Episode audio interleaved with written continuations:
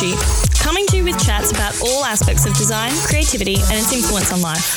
Can I get a whoop whoop? Whoop whoop. This is Creative Clinks.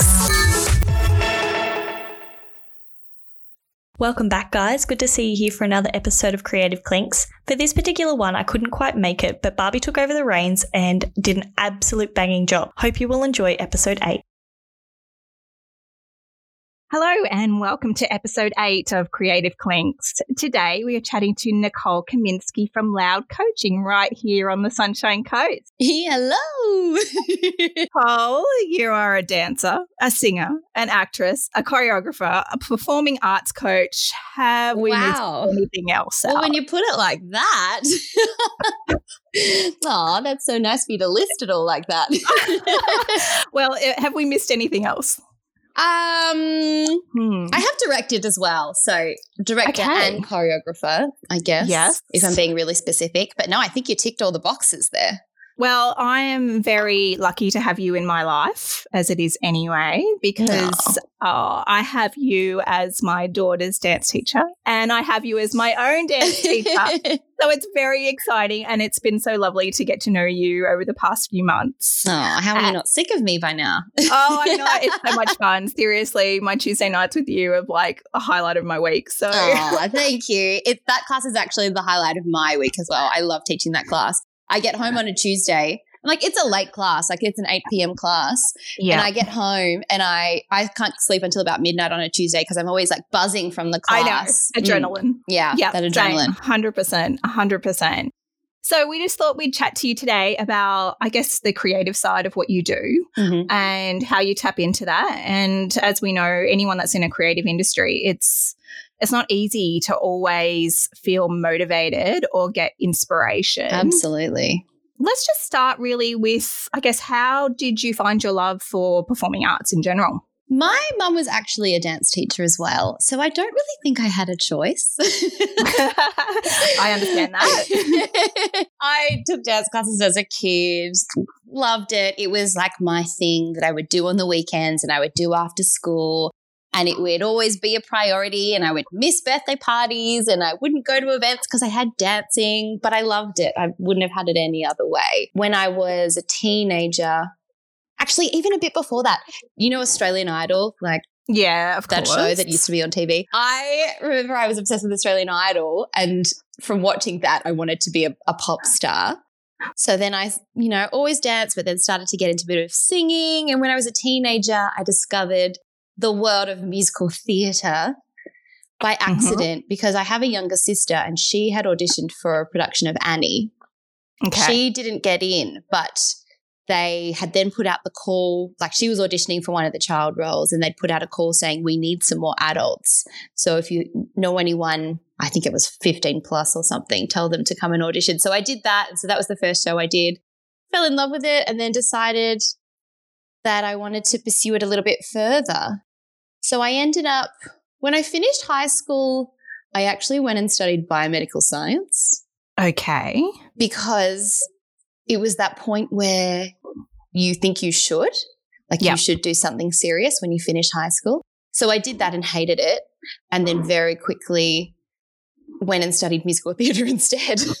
Okay. All right. Completely different. yeah. So I was living in Perth at the time. I did a certificate two in musical theatre at WAAPA at the West Australian Academy of Performing Arts. Did my cert two. And then the year after that, I was accepted into a Bachelor of Musical Theatre in Ballarat in Victoria. There's, you know, a handful of unis that offer a Bachelor of Arts majoring in musical theatre, and Ballarat happens to be one of them. So I moved to Ballarat at 21 and I did my three year degree, finished that, moved to Melbourne, and it all kind of happened from there. And now you're up here, and we have the And now I'm up luxury. I know we have the luxury of now having you up here. Yeah, I have the luxury of living up here. It's. It's so true, isn't it? I know everyone's moving up here. Don't I don't Yeah. want everyone moving up here though. I know. It's property prices are already expensive enough. I know it's ridiculous. Okay, so what did you find that I guess getting involved in the performing arts scene was Mhm. was something that was Professionally. you were drawn to? Like what what what was it that you were actually drawn to? Mm, I think it was. This is not really arts related, but I'm quite a stubborn person. Yep. And if you tell me that I can't do something, I'm probably going to try and Oh try even harder to do it.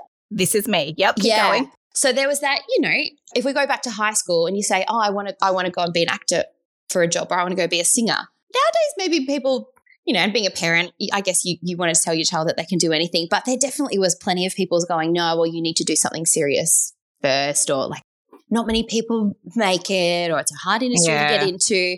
So I'm the kind of person where that that fuels me, makes me go, "Well, no, I'm, I'm going to show you." Yeah. Mhm. I can do it and I and I and I will do it. So that's probably what made me want to like really go for it was just being told that I that I shouldn't. I was a kid that would sit on the train and I'd listen to Broadway soundtracks. Like I wouldn't Okay. listen to the top 40 songs. I would be listening to Irving Berlin and Yeah. Rodgers and okay. Hammerstein. Like that was my thing. I was I was a weird theater kid. I just loved it. I had a lot of passion for it. I loved singing.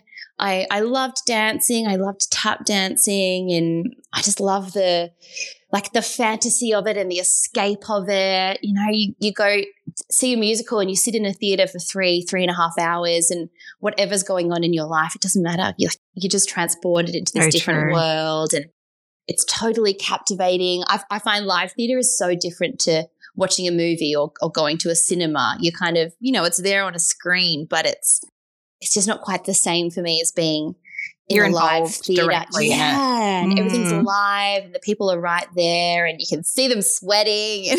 Yeah, true. Yes, agree. so exciting about it. I love it. as a child, like I know for myself, I found I was as a child I was quite introverted, but I found that being on a stage for some reason, I guess it gave me Mm. permission to be able to be a different child. Definitely. Did you ever feel like that? Yeah, I, I definitely was always quite confident on a stage, but to be honest, I, I think I've always been quite extroverted. I don't know, maybe maybe I'm remembering things differently, but I think as a kid I was fairly confident.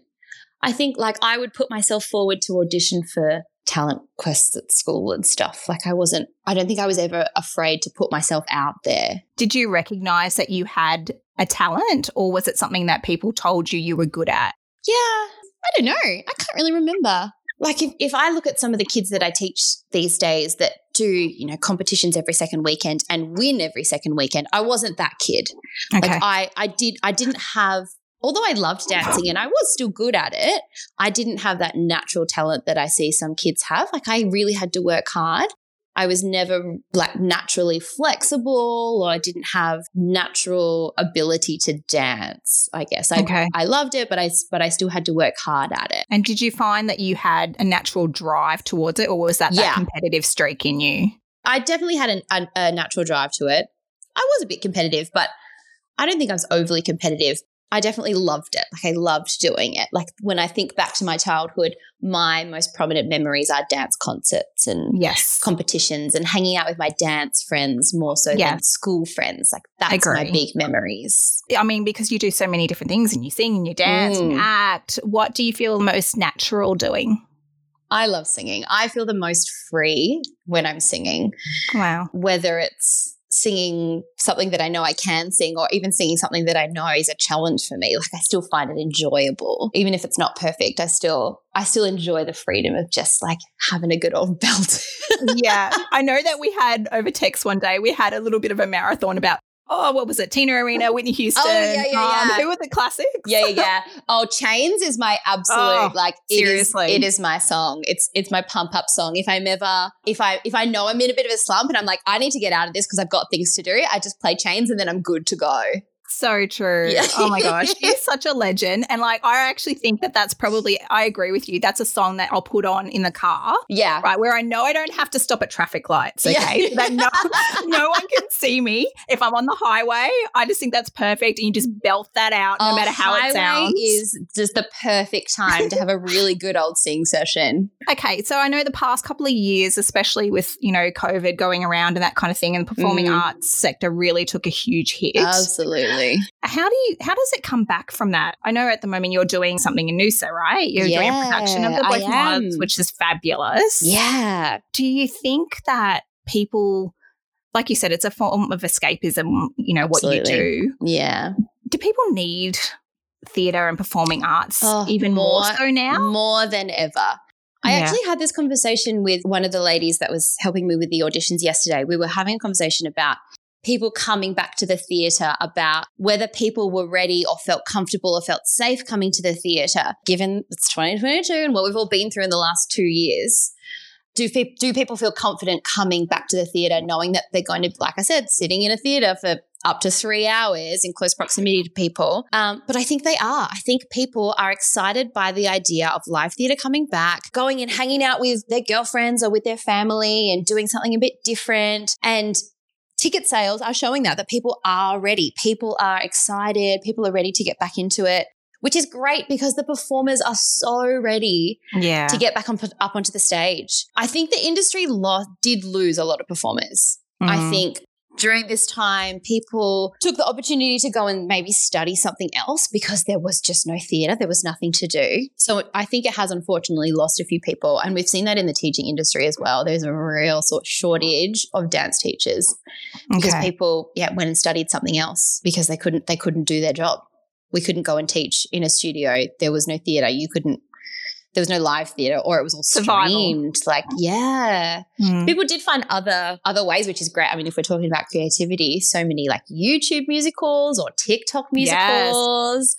I don't know if you have heard of this but there's a musical. It's called it's not really a musical. It's a song like a list of songs. It's called the unofficial bridgerton musical and it literally started on TikTok. Like at the start of the pandemic, these two girls that had been writing music together that were quite, they would like frequently use TikTok for other stuff. They started to put all these ideas onto TikTok and it's now like a fully fledged, it just won a Grammy this- Really? yeah.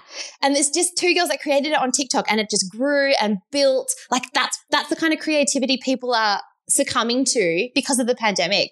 So even though all this, you know, awful stuff happened and blah blah blah, it has really sparked so much creativity Mm. and people still found other ways to to use their craft and to use their talent. And like how exciting is that? If one door closes, you can you can channel it into something else. That's that's so that's so exciting. That's so true. Mm. I know myself that during uh, lockdowns and things like that, I was doing like dance classes online Mm, just to keep yeah. myself busy. Yeah. Um, I know I told you when I had COVID in December, I was like watching YouTube videos of people's choreography and just trying to keep myself busy. so good. So accessible.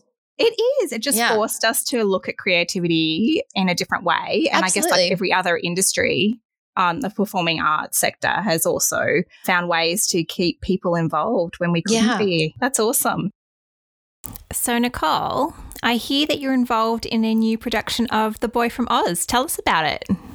So I'm choreographing this time round um, a production of The Boy from Oz at Noosa Arts Theatre, Exciting. which is it's very exciting. It's so nice to be back in that kind of creative role. yeah. Very very exciting. So we just had auditions on this past weekend. All went very well. The show is cast, and we start rehearsals at the start of July. We start rehearsals, and then the show will go on in October. So we've got quite a long rehearsal period, which will be lots of fun. It's a community theatre company in Noosa, which I love. I absolutely adore community theatre because the cast members are there because they want to be there, because they Yeah. love it, because they want to be a part of a community. They want to, you know, push themselves outside of their everyday jobs. Like the people that do the show, they have, they have office jobs. They're Yes. teachers or they're nurses or they work in an office Yeah. and they come and do this as their own form of escapism because they love it. And that's what I absolutely adore about community theatre.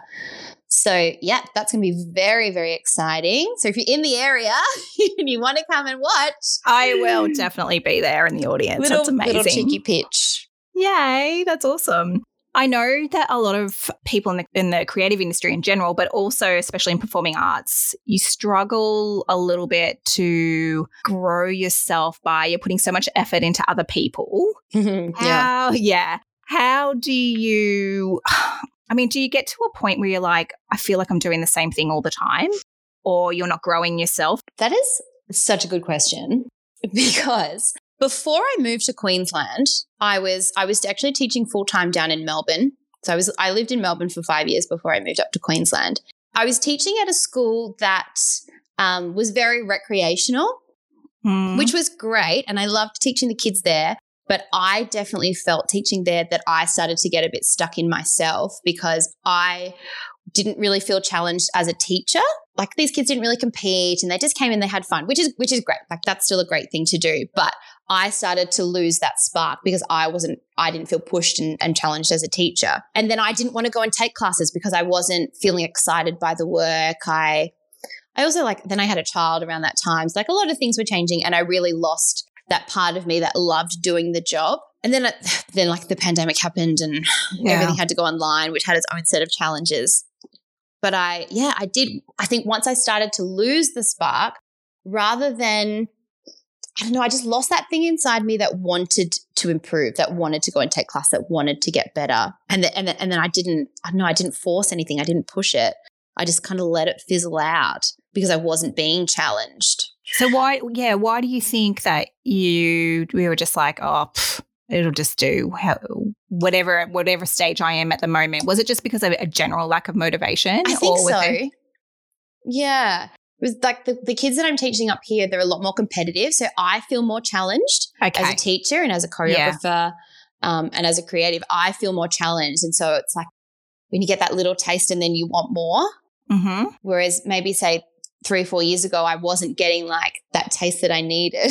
Being up here, and like you said, you feel a little bit more, I guess, challenged up here. Yeah. What do you do yourself to feel a little bit more inspired, or how do you improve your skills? Oh, taking classes yourself. I think. Yeah. I said this on my Instagram last week. I said, it doesn't matter how good of a teacher you are. If you're not doing some professional development, and hey, this goes for any industry that you're in. If you're not taking mm. any professional development, like you're doing yourself a disservice, you're doing a disservice to your students because art is a living and breathing mechanism. Like it's never going to be the same. It's going to continue to change. It's going to continue to evolve. And if you're not learning and continuing to evolve with it, you, you're letting down your students especially if you've got students that want to be professionals in their in their field like you need to make sure that they're equipped with the best skill set that they could possibly have to go out and explore the industry and that's our job as teachers. If you've got kids that that's where they want to go, one, that's super exciting as a teacher to have kids that you can mm. push that far. That you can seeing seeing the the spark and enjoyment that they have.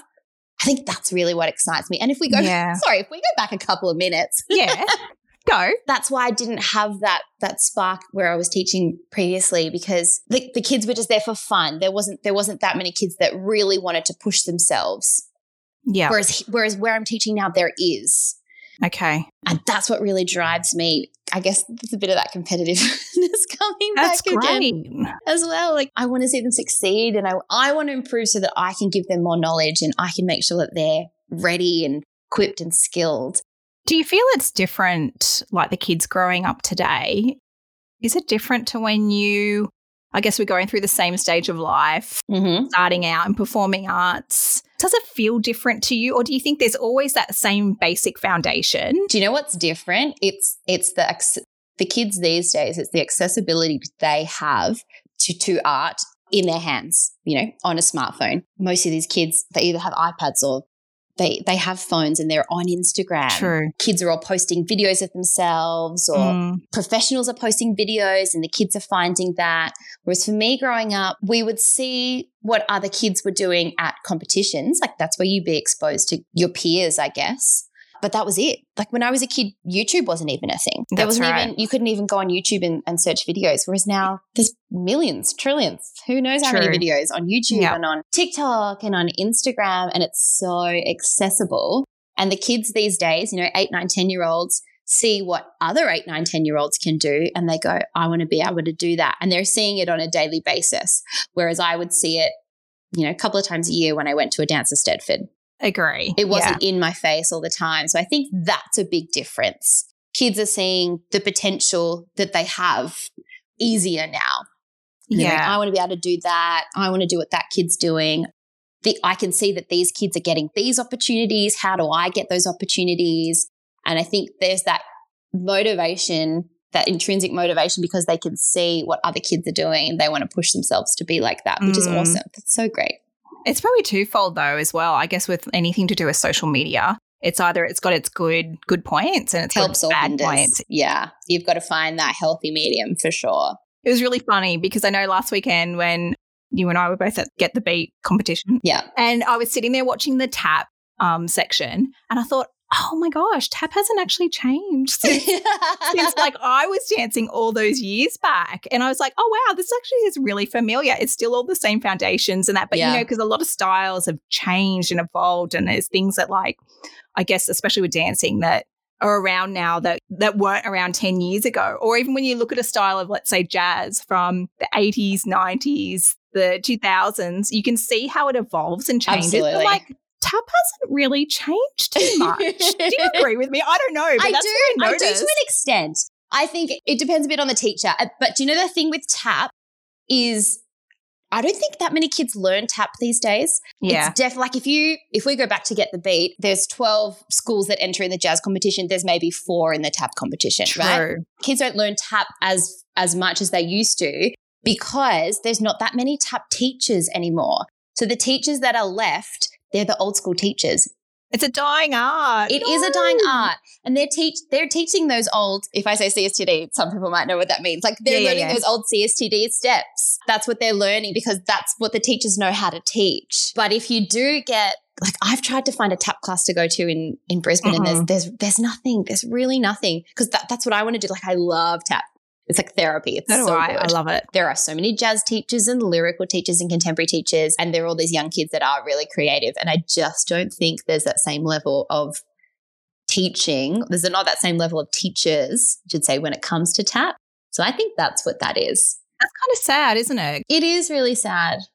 And and I'm wonder too whether most of the kids that are taking tap are doing it because it's almost like a prerequisite for musical theatre, right? Definitely. So they're probably then the kids that are doing the musical theatre classes and actually want to get into that as a profession. Totally. Totally. Oh yeah, it is a bit of a shame, but it was just really interesting to see that. Wow, I was like, oh, wow, God, I was doing those same steps when I was like, and probably the same music as well. Some of It it. was, it was. Oh my gosh, crazy! I'm like, oh, there's our time step. You know, it was just like Yeah. crazy. Where are you finding now? What age would it be where probably they're starting to really find their feet? Six, seven? Do you find? Do you reckon that's probably when they're really starting to recognize things?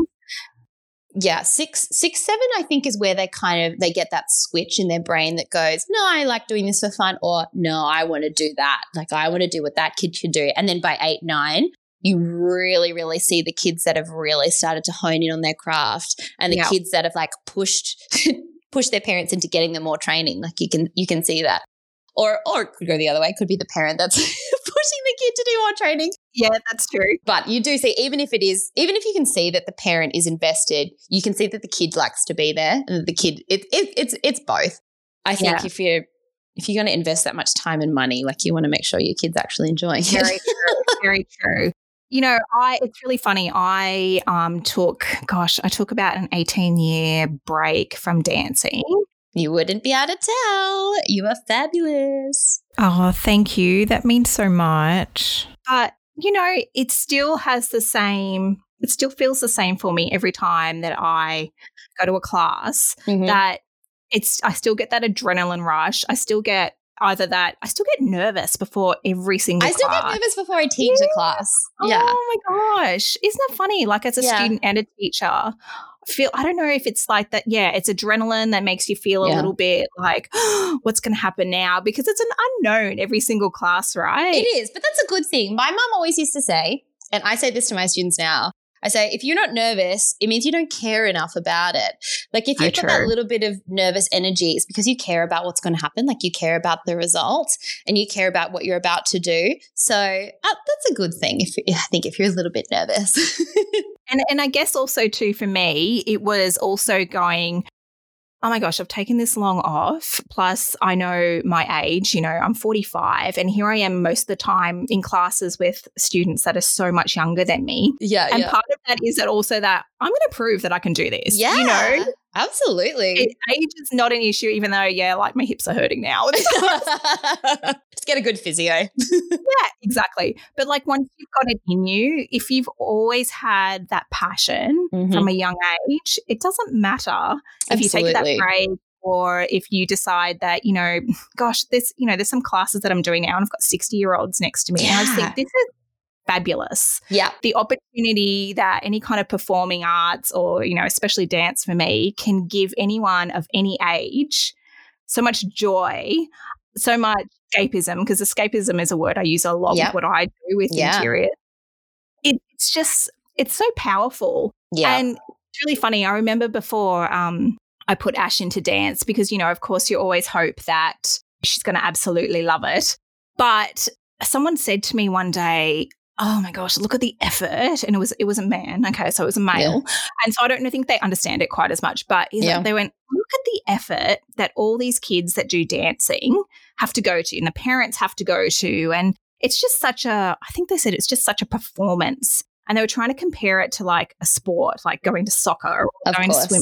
And I remember getting really actually quite upset about it Yeah. because I said, Do you not realize actually what performing arts teaches a child? It's not Mhm. simply putting on makeup and making them look pretty or putting them on a stage and everything's a performance. It's actually not what it's about at all. You know, Absolutely not.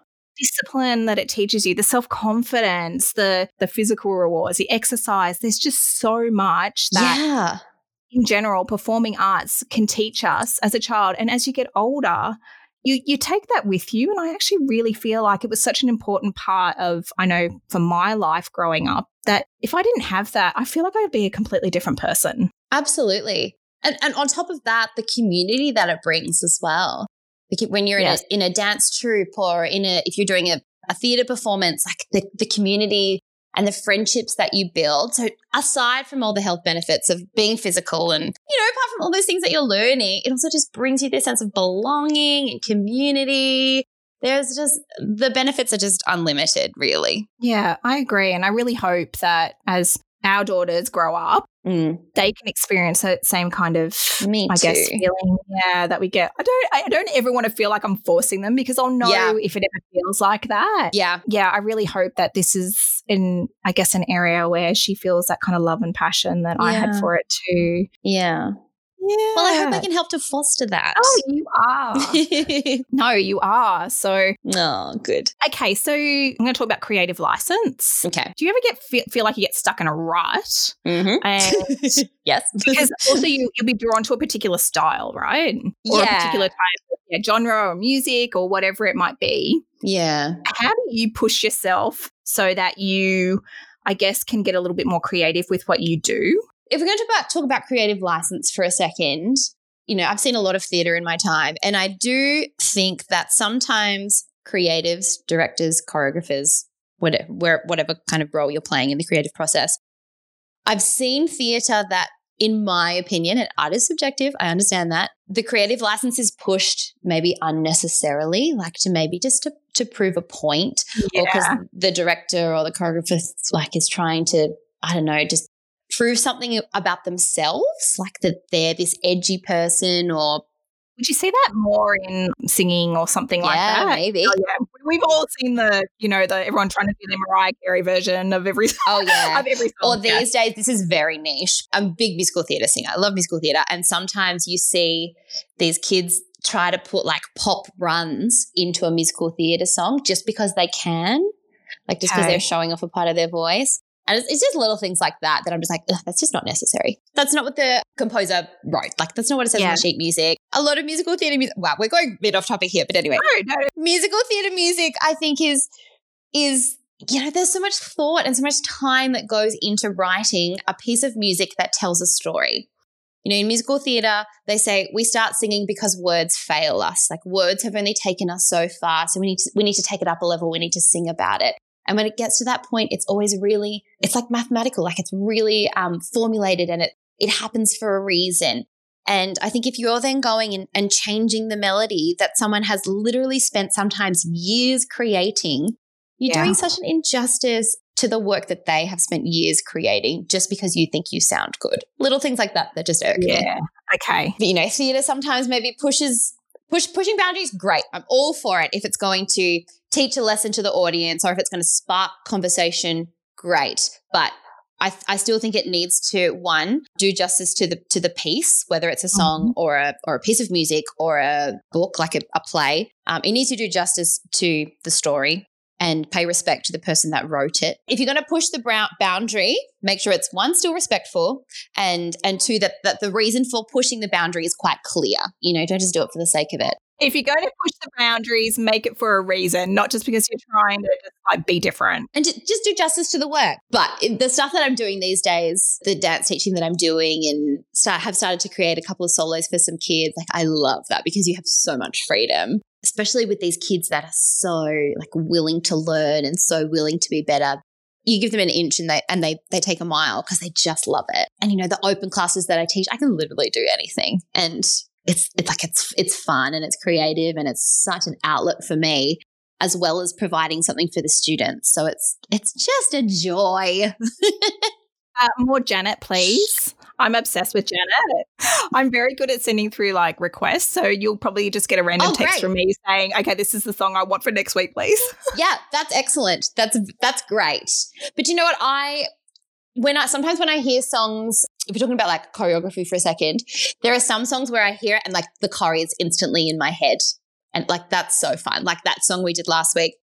As soon as I heard the song, I was like, oh yeah, this is this is it. And it took me Yeah. like 15 minutes to choreo that because it was great. Wow. And then other times I'll be like, I, if I love, I sometimes I like a piece of music, but then I when I actually sit down to choreo it, if it takes me too long, then I'll just stop and I'll move on because then I know, yeah, it's a good song, but like I'm not feeling it in this moment, so I kind of like put it on the back bench. But yeah, that the Janet was so fun. It is so fun. Oh my gosh. Oh my god, obsessed. Still obsessed with her from the 90s. Oh my gosh, crazy. Okay, well, Nicole, I think we're at the time where I need to ask you the Creative Clinks three questions. oh gosh, yeah, okay. Okay, Nicole, question number one. What do you say to people who say that they are not creative? Hmm. I think this is the hardest question. I think you need to ask the person, what is your idea? What's your concept of creativity? Because I think people maybe think, oh, I'm not creative because I don't know how to paint, or I'm not creative because I don't know how to dance. But do you know how to cook? Like, are you creative in the kitchen? I don't. I, no, neither can I. But hey, I can sing and dance, so I don't need to be able to cook. I'm creative in other ways. We all have our strengths, okay? That's what I would say. We, we all have our, you know, different creative strengths. So yeah, I would ask, what's your what what do you think of when you think of creativity? And if they say, well, painting and I don't know, yeah. I think you just need to reshape your idea of what creativity is. Good one. I like that. Mm. Okay, question number two. If you could go back to when you were 15, what would you tell yourself? I'm actually going to flip this question on its head because Ooh. I think at 15, I was actually killing it. I was I was Right. I was a vibe at 15. I remember I was like doing some really cool stuff at 15. And I think that my 30 year old self now could learn some things from my 15 year old self. Wow. I think at 15 I was I was super super confident. Not that I'm not confident now, but I think you know, I've been through some stuff in yeah. 30 years that's maybe like made me the way I am now. But I think at 15, I was like really like ready to take on the world. And, you know, I think I've definitely, I've put some limitations on myself now, which sometimes is necessary. Like, you know, I'm a parent now. There's, I've got real life stuff I need to do. Very true. So I would I now if I look back I would tell my 15-year-old self to to just to trust in herself because I think the instincts that my 15-year-old self had were such good instincts. And I think I lost some of that. I think I lost some of those instincts that I had when I was when I was 15, which I think became a detriment to some of the work that I did in my early 20s, like where I wasn't trusting myself as a performer, I wasn't trusting myself as a creative, I wasn't trusting myself as a teacher or even as like a human. Like I had so much self doubt. When I first finished my uni degree, I was just riddled in self doubt. Like I I wouldn't go to auditions because in my head I already hadn't gotten the job, so I wouldn't even show up because I had I had talked myself I had just convinced myself that like you're just going to waste your time, like don't bother going. This is like a whole other podcast. I know. Wow. Ah, and hey, you, that imposter syndrome, like there was so much of that. Do you know. I actually had a little bit of imposter syndrome like before we started recording this. I had that thing in my head of like, why am I going on a podcast? Like, what do I know? But yeah, my I think at 15, I, I'm really proud of who I was at 15. And I'm I'm proud of who I am now. But in my 20s, I, I think I really lost, I really lost myself. I lost my creativity, I lost my drive. So I would I would tell my 15 year old self to keep believing myself because she was right. She was on the money. I'm now like, oh my God. So I have to tell you something, right? So it's really funny. So just when I finished high school, my thing was I was going to audition to get into um, dancing at uni. Okay. And I did it and I got 10 seconds into my audition and I stuffed it, right? Mhm. And they wouldn't even let me start again. Oh. So that was like, out, you're done. And I just remember being so devastated because at that age, my life was purely based around dancing. That's what it was dedicated to. Like it was all or nothing. Yeah, yeah. And that 10 seconds of my life, basically, isn't that funny? God, I still think about that day. Mm. But the, those 10 seconds of my life actually really, so I would have been probably about 16, yeah, really transformed. Mm-hmm. Quite a defining moment. Massively. Hey, Mm. just even something, okay, you don't know this, but like I was actually thinking about auditioning for your musical, right? Oh, really? Oh, why didn't you? Because I thought, nah, I'm too old. I'm too like too many all those things going through my head. No, I'm not couldn't good enough. I'm too old. I'm too whatever you can figure yeah, out in every your head. I excuse would under have the sun. Yeah. correct. Yeah. And it's just even something so small like that because I'm like, oh God, I felt like that was something I possibly need in my life at the Mm. moment. And I was going to talk to you about it. And then I went, no, Barbie, don't be stupid. There'd be a reason. If Nicole wanted me to, she would have asked me to. All Oh. this kind of stuff, right? So all this kind of stuff went Well, through my maybe I head. should have been more direct because I definitely said in my classes, I was like, you guys should all come and audition. I I, said that all a couple of, times. Maybe it was just days that you weren't there. Maybe. Next time. There will funny? be plenty of opportunities. I actually have, I need to finish it this afternoon. I'm putting in a pitch to direct a show next year. oh Um, God. so, so at Noosa, well, sorry, we're going off, top, off topic again. At Noosa Arts Theatre, the like the patrons and the the people on the board and most of their like stock performers are, you know, getting on in life. Okay. Um, and I would love to breathe a bit of new life into this company and bring in some younger performers and do some Yeah. some fresher shows, um, shows that maybe like explore some edgier topics. Um, like the show that I would really love to put on next year, like explores mental health in a musical. Wow. So yeah, I would love to start doing some more shows with them. Now that I've like kind of got my foot in the door with the company, I would love to be a lot more involved. So there, I guarantee you there will be plenty more Yay. opportunities. So don't hold back next time. Okay. Okay. Cool. All right. Anyway, I finally I've like got that off my chest. Um, did we answer the question? Yeah, we did. Yes, you answered that amazingly. By the way. This is the 15 year old cell phone. We were still on yeah, that. Hey, yeah, yeah, And like yeah. this is just like another five hours of talking. yeah, yeah, yeah. Why not? Okay. And then the third question is: If life had zero boundaries whatsoever, Mm-hmm. what would your career actually look like? What would you want to be, or are mm. you doing it right now? Well, this is such a loaded question because I actually, I I think I would still want to be a performer, but I would have loved to have had that period of my life, that period that we just talked about, that like couple of years out of uni. I if I hadn't had those like mental blocks, I think I could have pushed myself a little bit further. To me, the biggest barriers were like the barriers in my own head. You know, of saying I can't go to that audition because I look stupid in that outfit. Like Yeah. silly things like that, especially as women, like these pressures that we put on ourselves. I put so many pressures on myself. So I would pursue a career in the performing arts with like more gusto and with more, I would back myself more, I mm. think. Because I do that now. I actually, I, I think I'm like a pretty confident teacher. Like I know where my skill set is, I know what my strengths are, I know what my weaknesses are. And I really back myself. Like performers, you're a brand, like you are your own brand. And I think you need to be really confident in walking into an audition room and presenting yourself as this brand. And I'm only really discovering that now. I think in the last six months, even before the start of this year, I, I wasn't teaching, I was actually working in aged care. Yeah. Yeah. Back into teaching this time around and coming back into performing. I kind of got back into performing in September last year when I did a show. And it was from there that I realized this is my brand. And if I had discovered that a little bit sooner, I think, and backed myself, I think I probably would have I would have enjoyed it a lot more. I would have got a lot more joy out of it. And I think I could have I just could have done things differently. But when you say brand, Mm. like, explain to people what you mean when you say your brand. Are you just talking about you as a person in general? Yeah, I think so. And I think like the confidence that you bring when you step into an audition of going, I know who I am, I know how Yeah. to present myself, I know which foot is my best foot, and that's the foot I'm going to put forward. Um, I think I tried to be. Back when I was like doing the audition cycle, I was trying to be things that I wasn't.